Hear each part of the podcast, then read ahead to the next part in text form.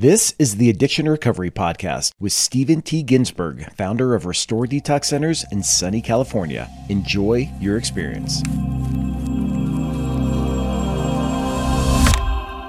Hey there, welcome back to another episode of Addiction Recovery. I'm Steve Coffrin. I'm here with Steven Ginsburg as always. And today we have a special guest. His name is James Evans. He is the admissions director at Restore. James, it's so great to have you on the show. Thanks, Steve. Thanks for the little intro, Steven. Glad to be here with you too. James, we are thrilled you are with us. The admissions process is such an imperative part of this journey. And I'm so grateful that you represent Restore so well. And you many times are the first and the only point of contact to someone as they are heading towards a solution.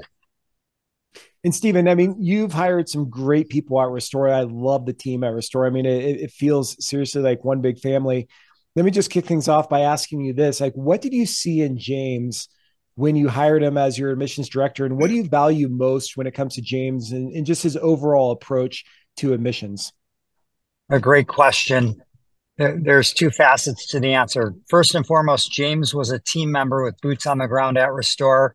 He was facilitating numerous recovery groups at restore and I just saw the way he was connecting with people and his amount of empathy for the community. And James himself has a beautiful and miraculous recovery story, which is his to tell, but he's absolutely part of that trudge. And we started just slowly and surely branching him out to the recovery community as far as admissions goes. And I very quickly saw that was his highest and best use. And we transitioned him full time to that position, and the rest is history. That's great. And, and, I could see that too. I could see that empathy. You know, every time I talk to James, number one, he's super responsive. Number two, he's just so easy and so comfortable to talk with. And, and I love that. So, James, let me switch gears over to you. Somebody's been listening to the podcast and they realize, okay, I need to get help.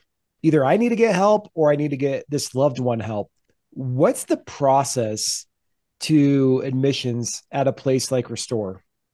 Yeah, so the process starts with calling in. Um, you know, the the line rings directly to me. I pick up the phone. Um, really, the the first thing I like to do is is just kind of assess the situation as far as like the level of crisis. Like, where is this this member at? Are they you know are they safe where they're at right now? Are they going to be okay while we kind of go through the the admissions process? Is this a 911 situation where we have to move extremely quickly? Or is this someone who's calling for more information and they're planning on maybe coming in on friday and it's wednesday and we have some breathing room? Once i assess really you know what the situation is then we hop into the insurance verification process because really you know our hands are going to be tied uh, to to what somebody's insurance will allow them to do. Right? Are they going to even be a, a, fit for restore? Is it an insurance we're able to accept? If it's not a fit for restore, then you know, do I have to get this person into contact with with another facility, somebody that we work with, and and stuff like that. So so really, it just begins with with calling and, and touching base with us, and then from there, I just immediately go into problem solving mode and start moving as as quickly as we can. And it, it seems like in addition to all the other barriers like the stigma like the social stigma behind you know substance abuse and addiction or denial or fear of consequences or just lack of awareness all these things it seems like the biggest obstacle is the financial side. That's that's just me speaking. I don't know if you agree with that but what are your thoughts on on that comment? So it, it can be you know it, it, it definitely is a large hurdle. We're fighting a fight and we are kind of really we're allotted to help the people who are, are able to be in our little corner of this fight, you know, and it, addiction is something that from the lowest of lows to the highest of highs, it, it's to either affect somebody directly that somebody knows, or it's to actually affect them the individual you know? People get sober in a mercedes benz and people get uh, sober in a cardboard box and everything in between and luckily, you know, I have a I've I've created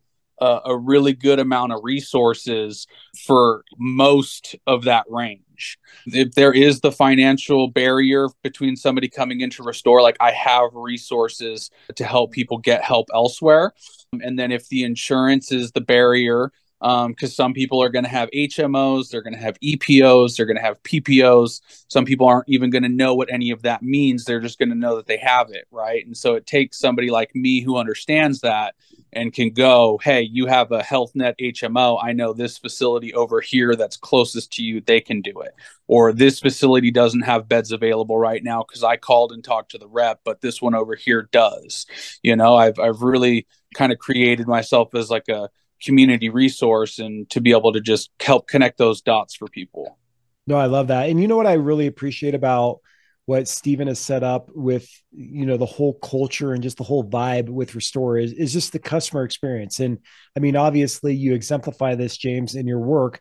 But Steven, the question for you is during the whole establishment of Restore, you know it seems like you focused a lot on like the the client experience. From the first moment where they call restore they make contact with restore all the way to when they're leaving restore successfully with their program completed you really invest in all these touch points. So so when it comes to the admissions process steven uh, what kind of approach have you taken and, and what works well? Because it, it seems like some facilities you know you call up if your insurance doesn't meet the criteria it's like okay click, hang up, have a nice day. Mm-hmm. How have you approached things differently to help people on a more like holistic or a more uh, grand level?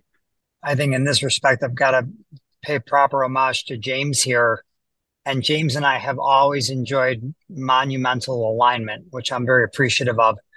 James is that guy. If if we can't help an individual, he is going to make sure we leave no stone unturned in getting the individual the help they need. And that in and of itself, which is a great reflection of James's journey, is indicative of our emphasis, our philosophy, and our focus and our culture at Restore. We are here to save lives. James is a humongous piece of that foundation to save lives. And everyone is on that same path. Everything we do a day at a time, an individual at a time, a facet of time at Restore is about saving people's lives. I absolutely love that. And so turning it back over to James, it seems like a big hurdle, you know, as, as mentioning the financial side, when it comes to insurance and understanding, okay, does my insurance cover this or not? I mean, that just seems so complicated. How do you help people, you know, work through that process so they could get the help that they need in a time efficient and just, you know, just a ease of process manner? So what I do is I'll have somebody submit their insurance information to me and then I'll submit that to our billers. And what they do is they submit for a verification of benefits which gives us an explanation of what's covered, what's not covered, if there's going to be out of pocket costs, you know, what does the insurance company say that you are responsible for? What percentages are their copays and, and all that stuff, right? Which can sound like a lot if it's not really explained because it really is a lot it took me a long time to really like learn the ins and outs of all this. But luckily like i have our billers who explain it to me and then i just translate that to the person. I look uh, you know can say look like if you do come to us this is what it's going to look like for one week two weeks a full 30 days you know sometimes people have in network deductibles and out of pocket sometimes you'll have out of network stuff and i'll be able to translate what that'll look like at another facility too if uh, you know if i have to refer somebody to another facility. So I, I do my best to to really explain it as best as i can to someone so they can understand what they're looking at. And then two i know a lot of times people just you know get told what they get told and don't really get to learn the you know the why and the how behind you know what these numbers mean or anything like that. So i really try and take my time to explain that to someone because if i'm not the last person that somebody talks to because they have to go and talk to some other facilities i want them to at least be armed with the facts moving forward to where they're not going to get misled or get something explained to them wrong so th- let's talk about it from a, the parent's perspective so let's say a parent uh, has a kid, the kid needs to go to rehab, they're still underage. How does a parent know whether or not their insurance like covers these types of situations or does it? Like does it cover minors that are on the uh, parent's plan? So I believe, and I, you know, I could be wrong. I believe the cutoff is 26 or 27. I'm pretty sure it's 26 for uh, the the cutoff when somebody can no longer be covered by their parents' insurance. Because we we treat adults, I really know they're just that 18 to, to 26, I believe it is. But so what I do is I get given the insurance information and just get it ran. You know, that's something that we'll have to see based on the subscribers information and the dependents information if they're if they're covered. So is there something that people should be asking their insurance companies when they're signing up for insurance? I don't know. I just sign up for a, a, health insurance plan and I'm like, okay, I like that deductible. I like this network and I'm good to go. I, I would never think to ask, are my kids covered for addiction recovery? Yeah. So to my knowledge, you would, uh, you know, list the, the child as a dependent and then you would have to ask the specific questions about the mental health and substance abuse benefits to get those answers directly from the insurance company. That makes sense. Okay, switching gears over to Steven. How does Restore involve and support families during the admissions process and throughout the whole treatment journey?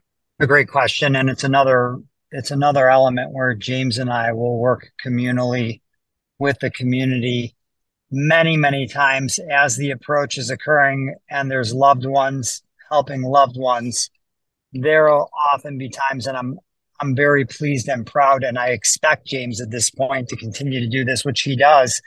He'll literally tell him, Hey, I understand the trepidation. I understand your concerns above and beyond. James is doing so much hands on footwork, Steve. He's getting things prepared. He's clarifying this maze of insurance. Many times he'll tell the families, the owner of the company who's in who's in recovery himself actually wants to jump on with you guys, kind of give you some some elements and understanding of what the programming's like, what to expect. And he will segue myself in with the family, with the person directly or their loved ones. And that is really awesome because it takes a lot of the confusion, the weight off of it. And James can, can, can continue to focus on the objective, which is how a person land as quickly as possible. So many times people are in acute or subacute detox time to waste, but it's about fast tracking answers giving people reassurance and them understanding it's all hands on deck. Well, I love that. And I love that about James is he's definitely a problem solver. And like we've been talking about, if if he can't find the answer right then, like he'll go to work, find the answer, find a solution. And and that's really what I love about Restore is that the true mission is it's all about saving lives. Right. And and you know, you guys do everything you can in your power to make that happen. 100%. So let me ask you this, James. Last question here. I remember when I was in my early 20s, I bought my first house and I, I was young, you know, and I, I had my own business and I, I just I wanted to buy a house, but it seemed like the process was so complicated, especially being self-employed. You know, it's not like I had this W two to show. I had like my financial statements and everything was just like you know all over the place. And so I just thought, you know what, I'm not going to get get a house this year. I'll just keep renting because this is so complicated. I don't even know if I qualify. It seems like uh, such a burdensome process. And I put it off. And I put it off. And then my brother was like, "Hey, you know, it, it's actually pretty easy. Just do this and this and this. Just connect with this person and go from there." And sure enough, it's like I submitted a few documents, and then next thing you know, I was closing on this house, and I bought my first house. So I think up front, it, it seems like some processes can be really complicated and that could be a, a, true obstacle for some people. So maybe you could provide just a little bit of reassurance of how easy it is to get help. Because if I'm sitting at my home and I'm like, you know, rock bottom, I'm just like in the darkest place ever. And I'm like, I need help. It just seems like, ah, uh, it's so much work to get help. So I'll just stay in my miserable place. Maybe you could speak to that, James.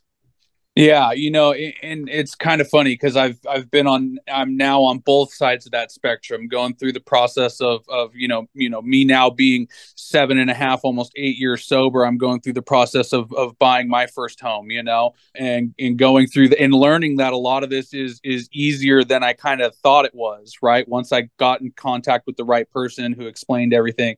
So I'm going through that right now in my life too, and I also I was that guy for a long time where, you know, I'd go to bed and I, you know, I'd call on God, you know, when when I needed some help or I needed to get out of this bind and I'd make all the promises that I was going to get sober and and work on it. And then I'd wake up the next day and I'd realize that I didn't have the means to really do it by myself or I feel I felt like I didn't have the means to do it by myself. And I would just keep on the way I was going for a long time until I really hit that point where I, you know, re- I re- luckily for me, I reached out to my family for help, and then my sister, you know, she's the one who really put in the footwork, googling places, calling places, and and talking to people. So I've I've been there before, right? And I think that that's what really allows me to excel in my position is I I know what it's like to be there and I know what it's like to not know and to want help but not know what's there and so for me i would like just like to say to, to people is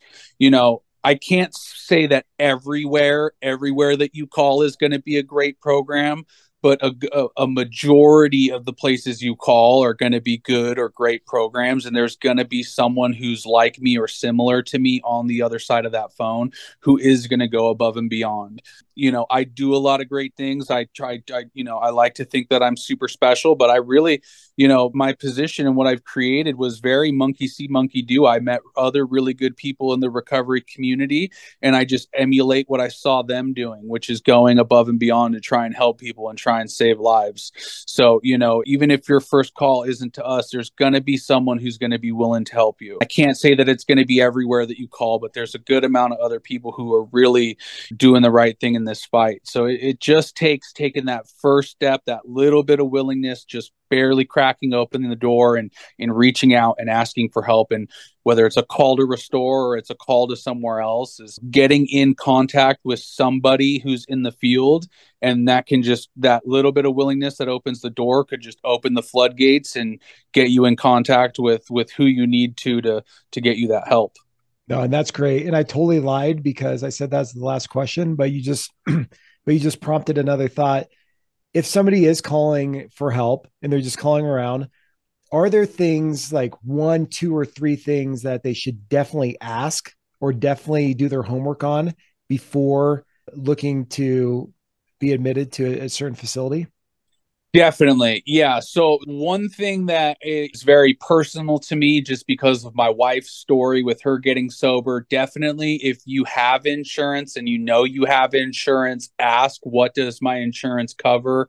Make sure that, you know, hey, I want to submit my insurance and see what my insurance covers. So that way you don't just get quoted some price for the stay and you, you know you, you never know. You could have had insurance and you, you never know if a place does or doesn't take insurance. Definitely if you have it try to utilize it first.